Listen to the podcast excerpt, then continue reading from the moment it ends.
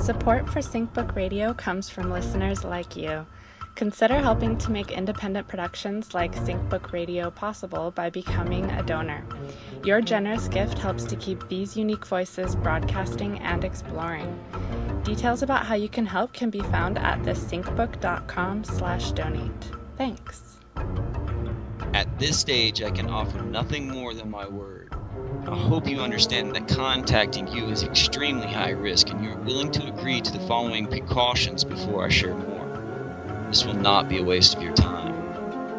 You ask why I picked you, I didn't, you did. The surveillance you've experienced means you've been selected, a term which will mean more to you as you learn about how the modern SIGINT system works. From now on, know that every border you cross, every purchase you make, every call you dial, every cell phone tower you pass, friend you keep, article you write, site you visit, subject line you type, and packet you route is in the hands of a system whose research is unlimited by whose safeguards are not.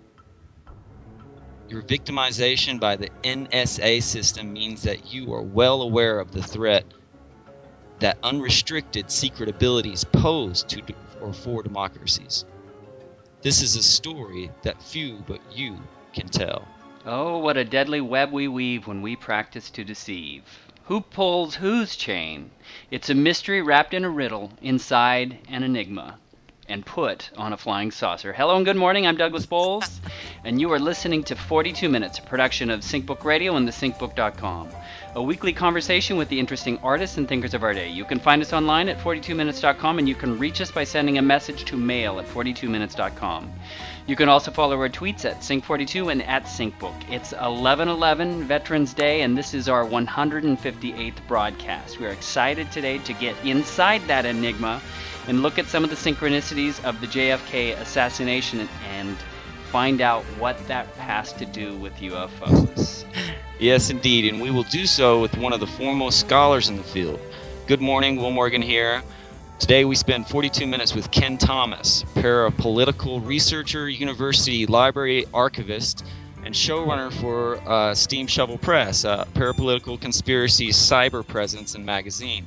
He has written books on the Inslaw Affair, co-authored The Octopus with the late Jim Keith, and on Fred Crisman and the Maury Island incident as well. Thomas has authored over a dozen books on various conspiracy topics and calls his research interest parapolitics, uh, the study of conspiracies of all colors, from alien abductions and the Illuminati to John F. Kennedy assassination and the September 11th, 2001 attacks. The New Yorker called his work on the cutting edge of conspiracy. His name has become a proverb for conspiracy theorists. Enough so that a baseball almanac actually described the sport as involving enough fishy behavior to keep Kenn Thomas swarming for years. More information about his work can be found on his website, steamshovelpress.com. We are honored to be talking to you this morning. How are you, sir? Well, thank you. I'm, uh, I'm flattered. Wonderful. Now, you know, recently I have been very into Orgone Energy, and I was listening to a podcast on, I, I believe it's called Where the Road Ends and I was listening to a gentleman named Peter Robbins. He's doing this great series on Wilhelm Reich and uh, okay. UFOs lately, and uh, he mentioned you as one of the. Ins- yeah, he said that you actually got him into Orgone. So, I mean, for for some reason, to me, there's not enough conversations about Wilhelm Reich right now. So, I would love to hear any anecdotes about how you got into him at all. Okay, well, well, I, I'm certain I didn't get Peter Robbins into Reich. I mean, he, he predates, me. Peter Robbins was actually uh, uh, uh, was uh, actually knew Elsworth Baker, who was one of uh, uh, Wilhelm Reich's most well-known students. The guy who wrote a book called Man in the Trap. Now, Peter's a great guy. I've met him many times. He's also he's he co-wrote a book on called Left at Eastgate Uh, with Larry Warren, a famous uh, uh, UFO book. But you're right. There are not a lot enough conversations about Wilhelm Reich. There's recently there was in the British press there was a, a recent wave. Apparently, some museum or something just opened up that has the orgasm box, which is how they like to characterize the orgone box. how they like to mischaracterize it. How, it's how they, they smeared Reich as a pornographer and a pervert uh, because of the technology he tried to develop in the in the 50s concerning orgone, which you know is is not a box you go in and get some kind of super orgasm. That's not what orgone energy is about. so, but you're absolutely right. More conversations need to be had. The people that that get interested in in orgone uh, have kind of a new age bent to them, and they don't really quite understand what it is. There was for a while there, there was something called pyramid power, where you put razor blades under pyramids and it sharpened them, and they said that had something to do with orgone. Um, you know, there have been or- orgone charms and all kinds of mystifications of, of what Reich tried to do. But a lot of it's well, very. Well, Wilhelm was like anti-mystic. That's what I've learned by reading a lot of what his, his books. Right. Yeah, he was go on, please. Yeah, he was a scientist, and, and also towards the end of his life, he took the idea of the ex, of an extraterrestrial presence on the Earth very seriously, and he used the science that he developed to try to uh, counteract uh, or, or, attack that presence. The, or he, the orgone boxes developed into what he called cloudbuster guns, which were these huge cannon devices that he took out to uh, the desert regions in Tucson and aimed them at UFOs. Uh, uh, and tried to manipulate orgone energy such because you know his his his feeling was that the UFOs that were that he was experiencing were were were detrimental to orgone development that actually spewed out something he called DOR, deadly orgone radiation. So, and this DOR. is real controversial. I mean, everything Reich ever did was controversial. Remember, he was a, a protege of Sigmund Freud you know one of the original inner circles in psychoanalysis, and the, and his his famous book Character Analysis is a required text for people uh, studying to become a psychiatrist even today. Uh, that was long before the orgone work, but that even that was controversial because at that point he tried to wed Freudian ideas with Marxist ideas. So then he came to America and he started working on this uh, this orgone business, uh, and uh, uh, you know, it, that was controversial enough. And then as that moved along, he then moved into UFO stuff. So everything had the, the, the taint of uh, uh, one bigger controversy kind of intruding on the on the earlier ones in Reich's life. So it's a broad subject, you know. There's a, there's a lot of things to touch on. And one of the things I that that I've been uh, uh trying to emphasize uh, in my lectures is the connection between uh, Reich and the culture that he came out of and the Kennedy assassination, and uh, the, the connection of the Kennedy assassination to UFOs and ufology. So there's some really well, strong links there. Before we go that direction, I'd like to talk about Earth versus the flying saucers, though. You wrote an article October 29th, 2011 on Silver Screen Saucers about what the yeah, Cloudbuster. Yeah, yeah. Well, that, that's that's. I'm, I'm, glad you brought that up because that, that is uh, if if you want to get a picture of what Reich was doing, you can see it in that movie. Uh, the, uh, the in that movie they they they load these cannon guns onto trucks and they use I think they're using sonar or or some kind of technology, but it's clearly an imitation of what Reich was doing in the desert. They're shooting, they're basically orgone cannons, and they're shooting uh, radiation to these creatures in these flying saucers. That's exactly what, what, what Reich was doing. Now, the interesting aspect of the Earth versus Flying Saucers movie is that when they get one of these alien creatures and they finally remove its armor, underneath it is a Roswell Gray. And this and this and this dovetails back into what is real and what is hoaxed about the Roswell story, because there's a whole skeptic point of view that the, that Roswell was, you know, that something happened in in uh, in Roswell, New Mexico, in the late 40s, but that there wasn't much to it, and it lay dormant there until like 1980 when Stan Friedman and uh, uh, Jaime Shandera and all these people uh, brought it back and turned it into you know the legend of what what happened at Roswell, and that it was all kind of the creation of those ufologists. Well, right, my the, the point I try to make in my lectures is that Reich's career contradicts that. That right, you can see the what's happening with the with, with Roswell Grays as part of Reich's experience in 1955, not in 1947 when Roswell happened, not in 1980 when it was revived by ufologists, but right contemporaneous to when it was happening. Reich was doing stuff. Well, I, I think it's cool because uh, the I mean, if there's a gray alien in the armor, I kind of see the relationship of the armor to Wilhelm Reich as as well. It's like the the whole idea of the armoring of the body against Orgone and whatnot. That's a, actually the the concept of character armor is the one of the main concepts in uh, uh, character analysis. Reich's famous work of psychoanalysis before Orgone. And in fact, so what's fascinating, it's interesting. There's a you remember the old TV show Lost in Space? Yeah, yeah. yeah. Well, there's Danger an Will episode- Robbins. There's an episode of that where they they actually start talking about character armoring, where June Lockhart and uh, uh, Guy Madison, you know, uh, uh, the, the two parents on the spaceship, they actually bring up the term character armoring, and in the same episode, one of the aliens brings out what's characterized as a rainmaking device. Basically, it's one of these orgone cannons. So, you know, Reich's experience is encoded in the popular culture uh, throughout. You know, uh, above above and beyond any of these controversies that get argued about in in at UFO conferences and amongst you know skeptics who don't believe any of this stuff. Uh, I we we love talking about the crossover between what's happening in reality and how it reflects in pop culture here. Um, so let's move over into uh, let's go ahead and move right into JFK through that. There was a TV show on the air and the Dallas area. I remember you writing about this, but I can't remember what the route number. It was like Route 66 or Route something. 66. Right, Route 66. Yeah.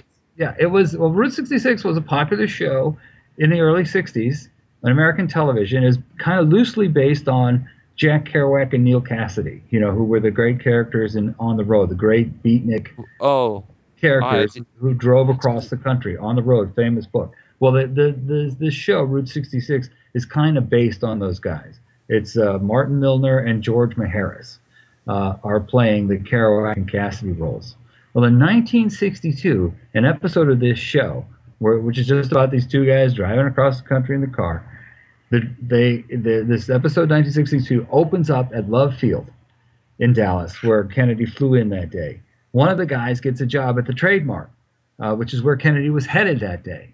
And, and and another point in the show, they talked to Earle Cabell, whose brother Charles Cabell was the guy who redirected the motorcade route that put Kennedy into the sniper's nest instead of uh, uh, the, the street he should have gone down and took a turn and it basically, you know, rerouted the, the, the whole thing to create the assassination. This episode came out in 1962.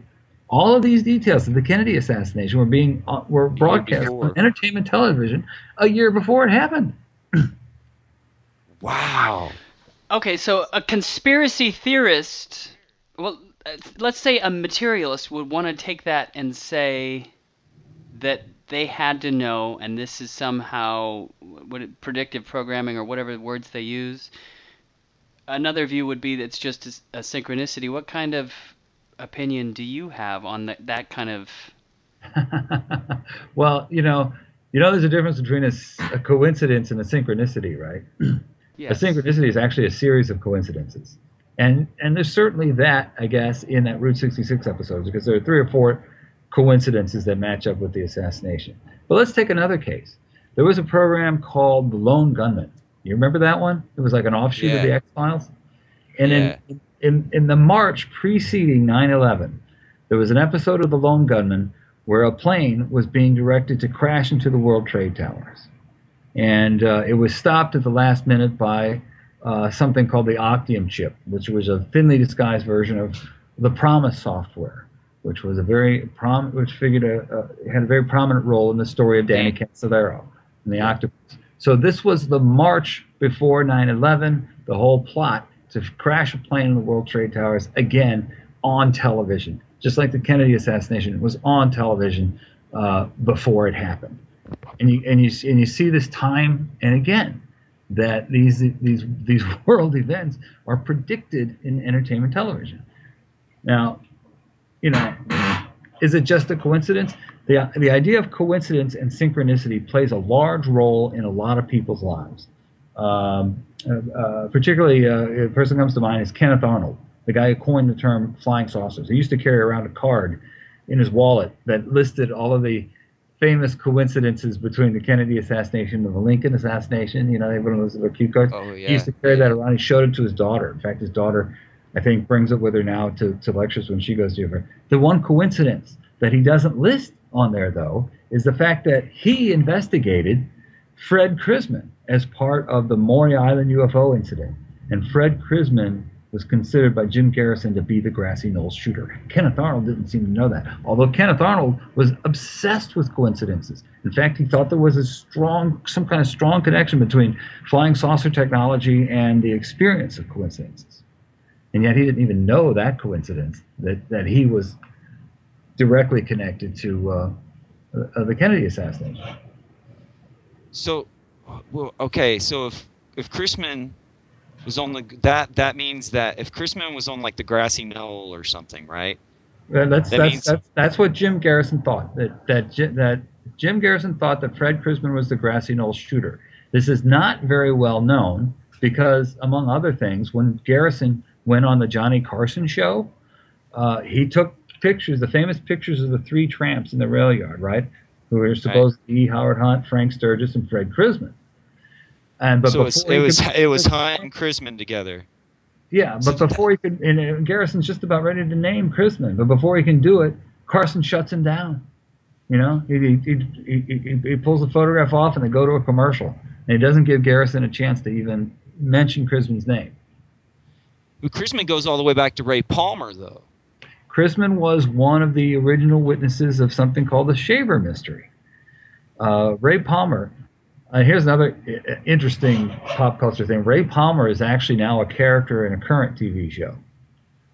Uh, he's uh, the, the Flash. Know he's because he's the he's the Atom or whatever, right? He's the Atom, right? But that the Atom from the comics is named after Ray Palmer from Amazing Stories, who uh, published all the original Shaver mystery stories.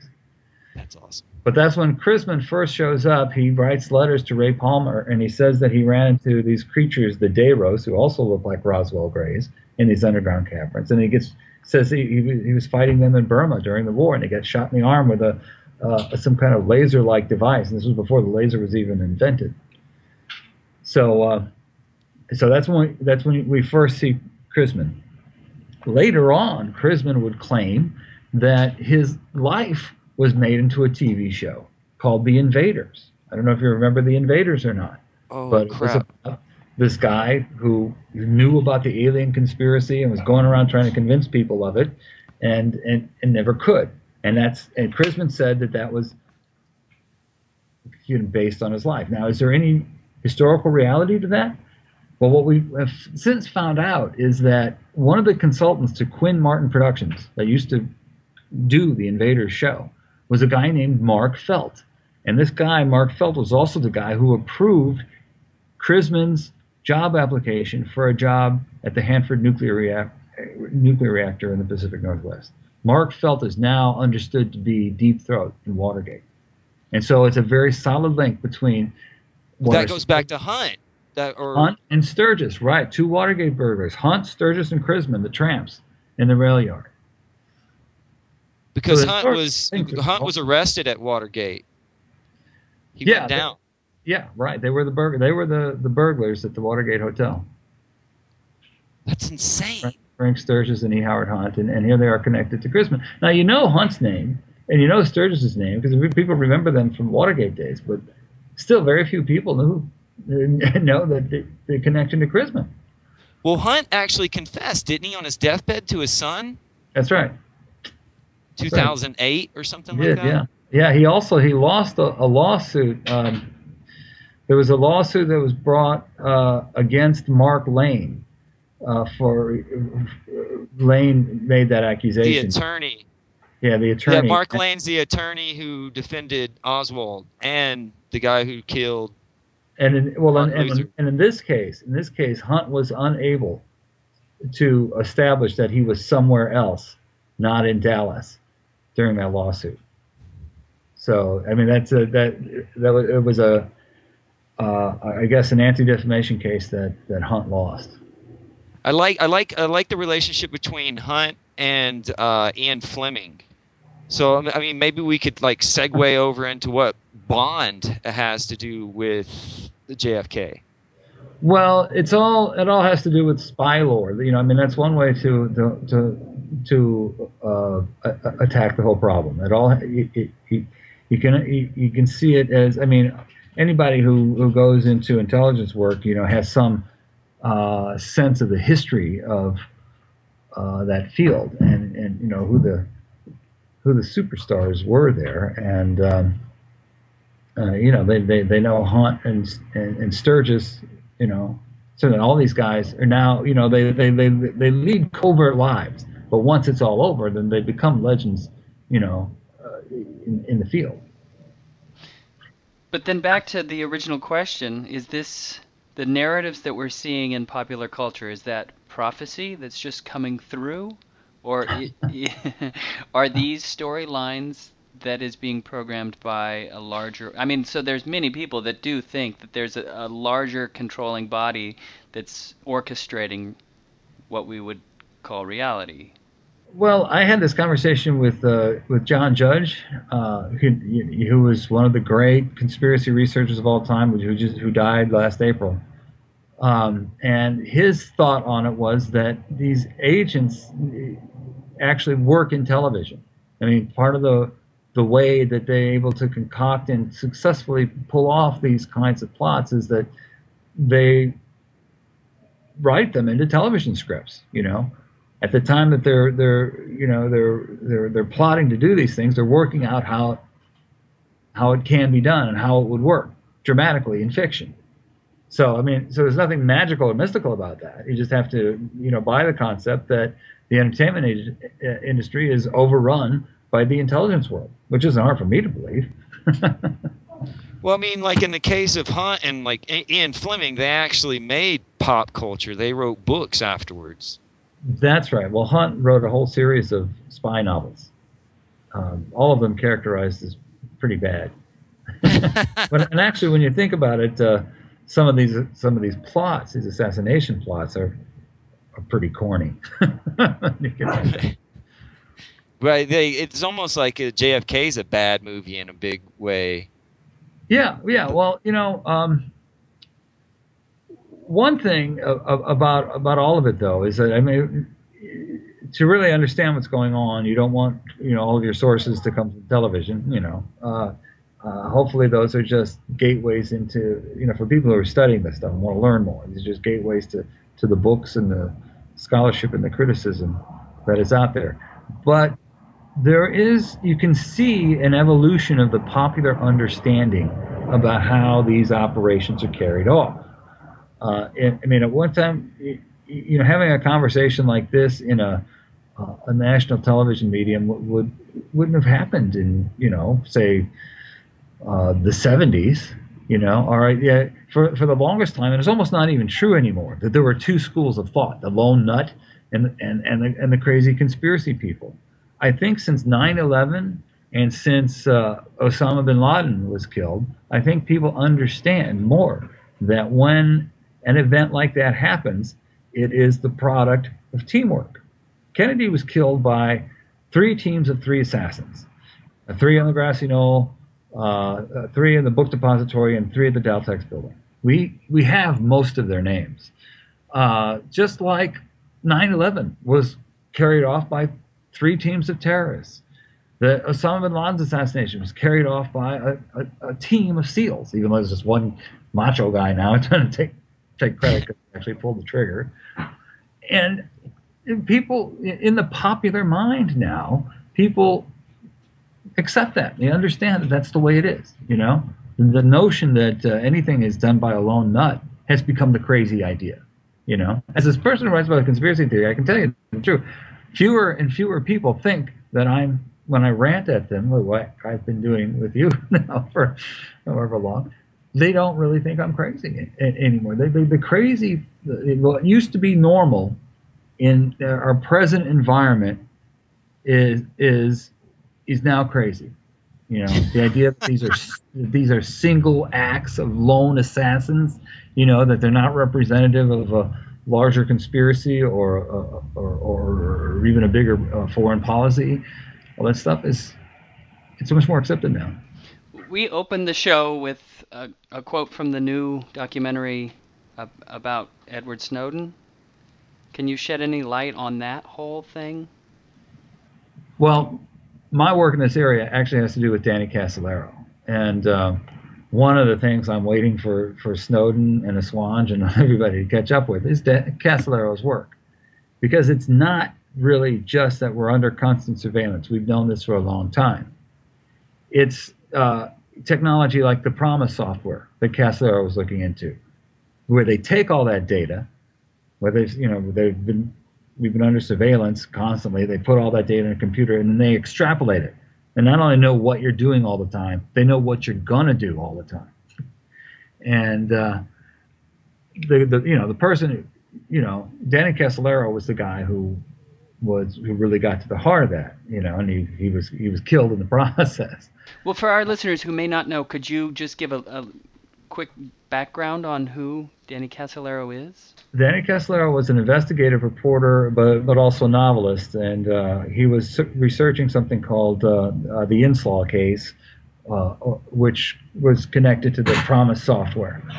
Uh, Inslaw was a was a group that helped to uh, develop PROMIS. over the years, it goes it, go, it went back to Operation Phoenix in, in Vietnam. It's a uh, it's a prognostication program, uh, a, a, predictor, uh, and it was developed on Cabazon Indian tribal lands uh, by Michael Riconosciuto, who is the main informant to Danny Casolaro, whose father, Marshall Riconosciuto, was a business partner to Fred Crisman, believe it or not.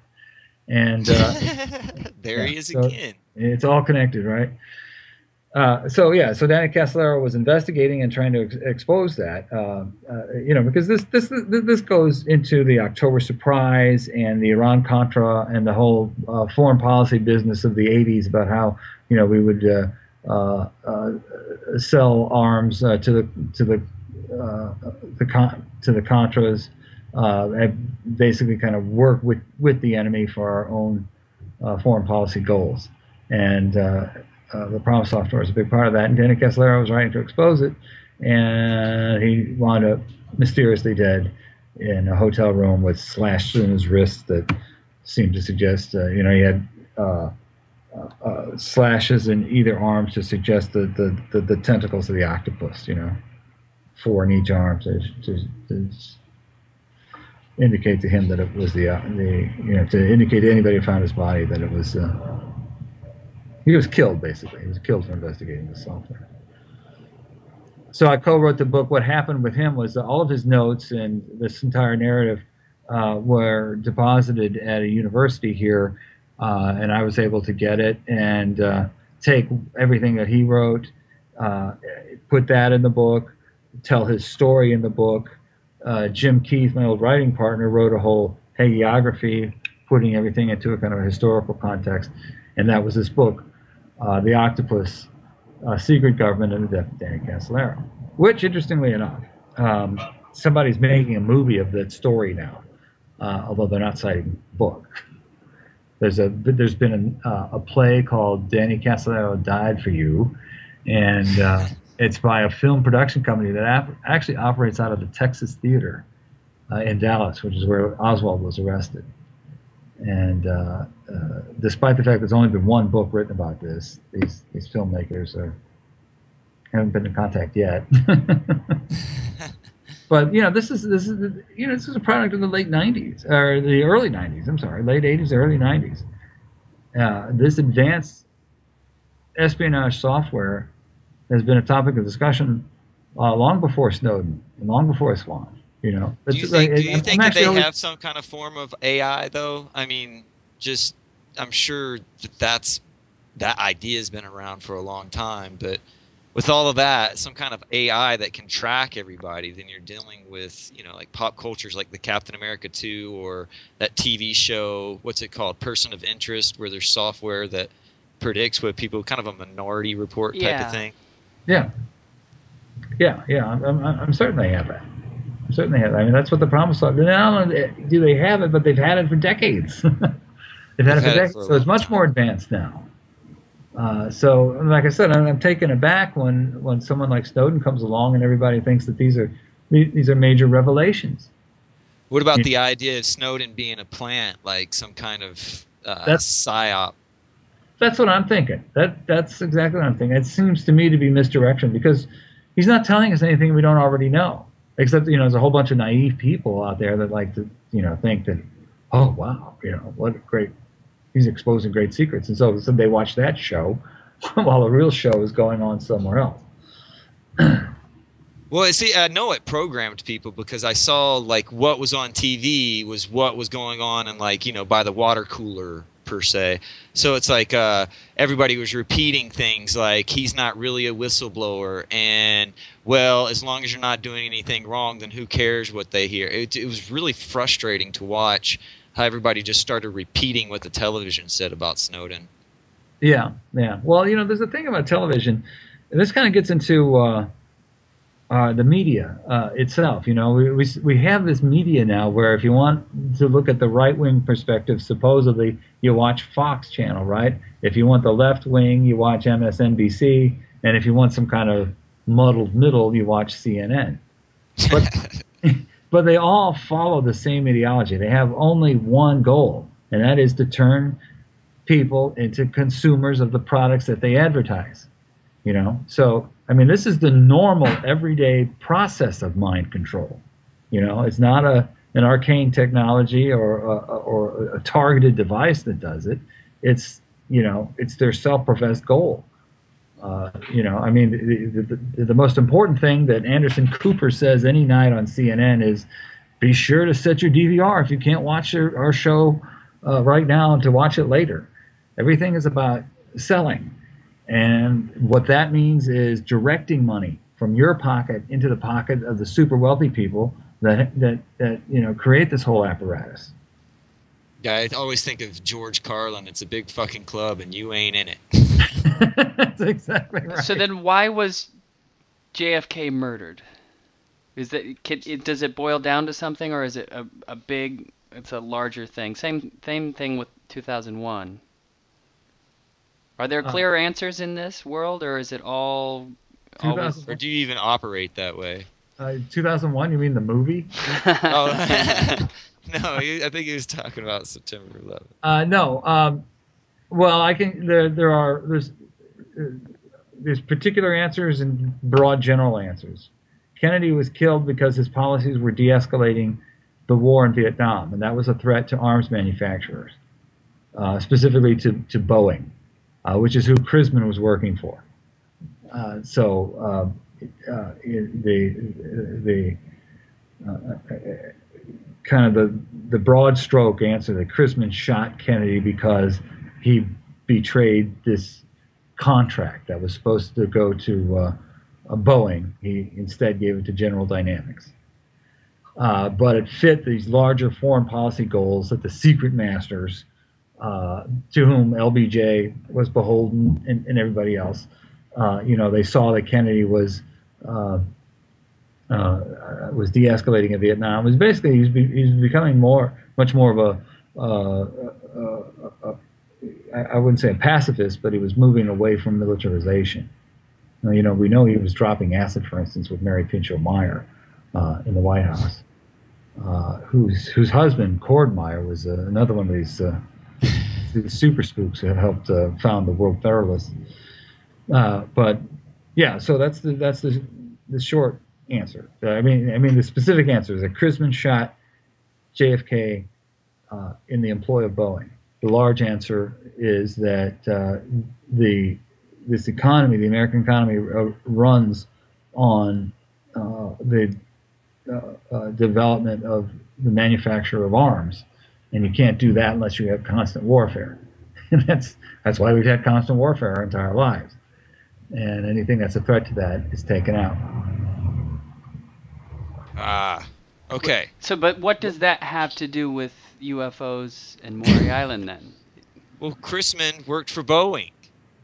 Crisman worked for Boeing. Uh, uh, the um, And so the UFOs, what we know as UFOs, that's because Crisman was one of the first people to start the whole UFO like hysteria. right. The he was obviously yeah. he's working for the Greys, man. The Maury Island incident is the first modern UFO incident. It actually happened before Kenneth Arnold. You know, I mean, it generally Mount Rainier. the Mount Rainier flying saucers. The, the the Maury Island case happened like three or four days before that, and uh, and and Crisman is involved. So what UFOs are about, whether you believe in aliens or not, uh, they're about advanced secret technology. Uh, so that's arms manufacture. That's uh, military industrial complex. That's the heart of the heart and soul of uh, what the power structure is all about. Well, okay, so, So- so let's that- talk so- about Howard Hughes. okay. We, we are wrapping up, but I can't, I can't, I can't. The of the temptation is there.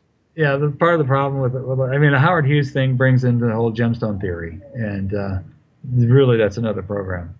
I, Okay, I, well, why don't we just talk about? Why don't we just end it talking about diamonds are forever and what that has to do with the movie "The Diamonds Are Forever"? James Bond has to do with Kennedy, perhaps, well, it, or Howard Hughes. Yeah, well, that movie is is based on the Gemstone File, uh, which is um, another uh, a samizdat document that kind of outlines uh, the connections of uh, Howard Hughes' connections to uh, military concerns, uh, like we were just talking about. It's hard it's hard to know where to begin on this. Uh, the, the, the book that I did on it is called Inside the Gemstone File. And there's a whole, there's a great deal of lore connected to the Gemstone File. It was uh, originally surfaced by a woman named Stephanie Caruana. And uh, it's a behind the scenes account of Howard Hughes. Uh, a, a lot of it winds up in that movie. Um, so, uh, but this isn't a case where the movie came first or anything like that.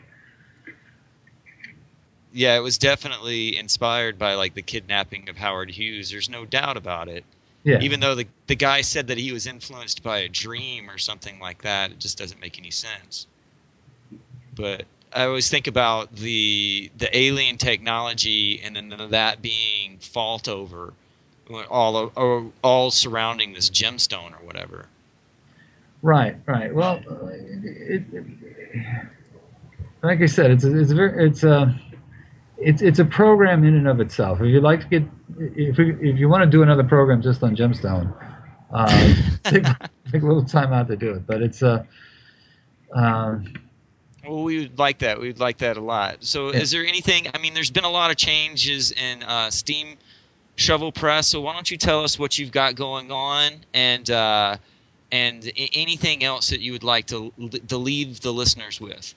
Okay. Well, I'm working on a new issue of Steam Shovel Press right now. Uh, the deadline for writing for it is November 15th, and uh, you know, probably a month or so after that, well, it'll be it'll be the first issue in in a number of years. I actually semi-retired uh, from from doing anything with Steam Shovel a couple of years ago, and uh, I've only now been able to catch my stride and get back into it. Uh, if anybody's interested in this stuff. Um, uh, they can contact me at k23thomas at yahoo.com. And uh, I can, uh, I, I, I, right now, I don't have all of the details about what it would take to order the new issue once it's together, but uh, uh, that's the current project. And what can we expect coming out of that? Uh, well, a lot of the uh, anybody who's been following Steam Show, a lot of the uh, uh, the writers who are still alive, you know, many have passed away, uh, but uh, many of the old writers are still in there. Uh, plus some people that haven't written for me before, but on familiar topics, like uh, for instance uh, Robert Anton Wilson. There's an article on on him in there. Also, there'll be we'll be excerpting. Adam Gorightly's book on Kerry Thornley, who was one of the second Oswalds, Oswald Doubles, another famous character in the parapolitical. Well, Kerry Wendell Thornley is the guy who wrote the Principia Discordia. I think I'm saying it wrong, but the Principia. that make yeah, Prince- Principia. Discord- Yes. Yes. But he so- also wrote about Oswald before he was like the first book ever written about Oswald, which was before he killed Kennedy.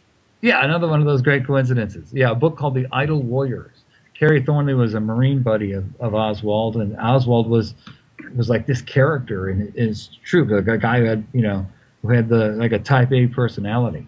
So Kerry wrote about him, and this and you know, and that book came out you know the same year that that episode of Route 66 came out. what? Yeah.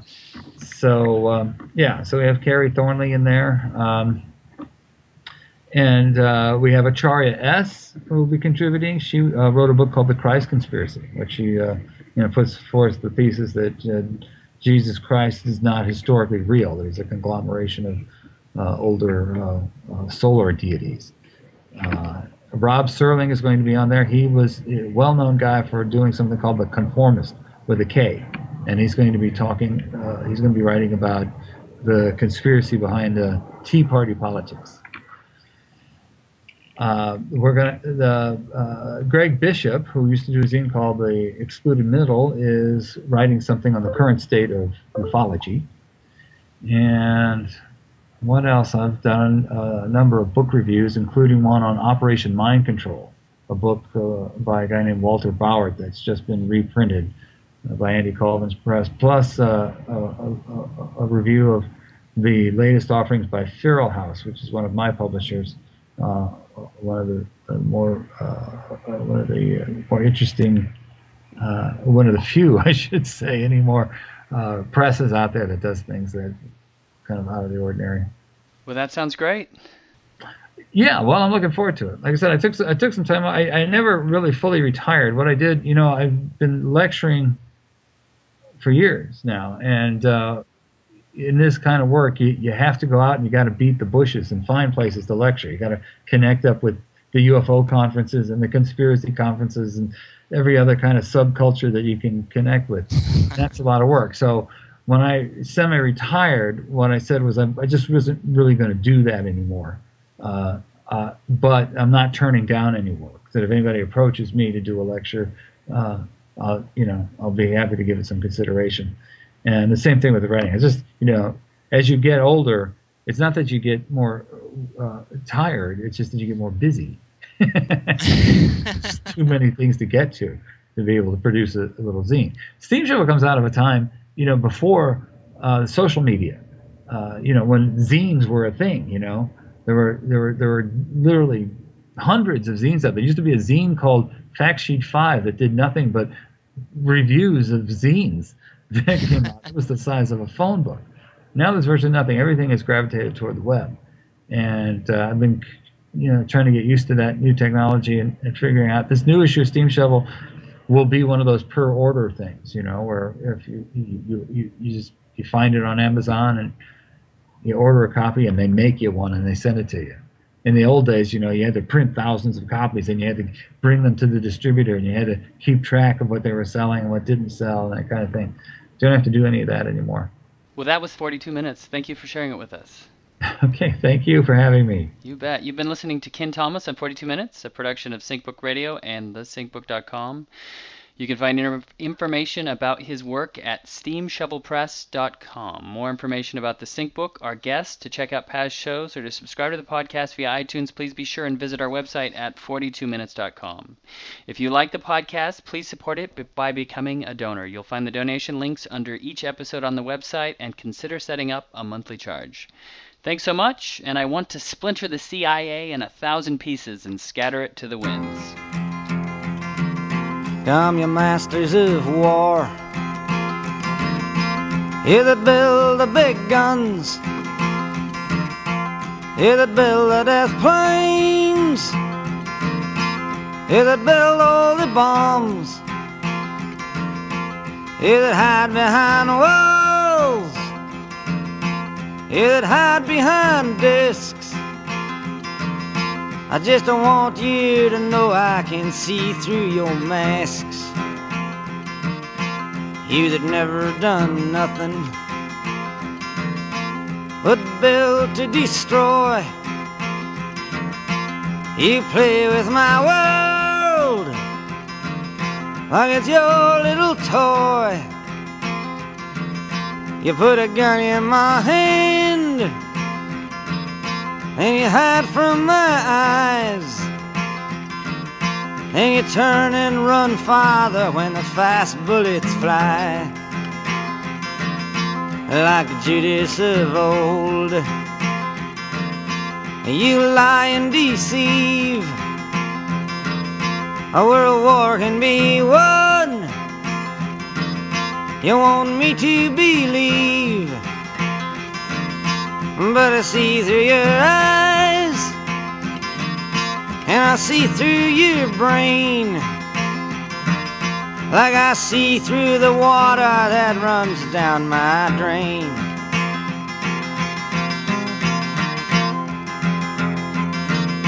You fasten all the triggers for the others to fire. And then you sit back and watch when the death count gets higher. You hide in your mansion while the young people's blood flows out of their bodies and is buried in the mud. You've thrown the worst fear that can ever be hurled. Fear to bring children into the world. For threatening my baby, unborn and unnamed. You ain't worth the blood that runs in your veins. How much do I know? To talk out of turn. You might say that I'm young. You might say I'm unlearned. But there's one thing I know. I'm younger than you. Even Jesus would never forgive what you do. Let me ask you one question. Is your money that good? Will it buy you forgiveness? Do you think that it could? I think you will find when your death takes its toll. All the money you made will never buy back your soul. And I hope that you die. And your death will come soon. I follow your casket by the pale afternoon. And I watch while you're lowered down to your deathbed. And I stand over your grave till I'm sure that you're dead.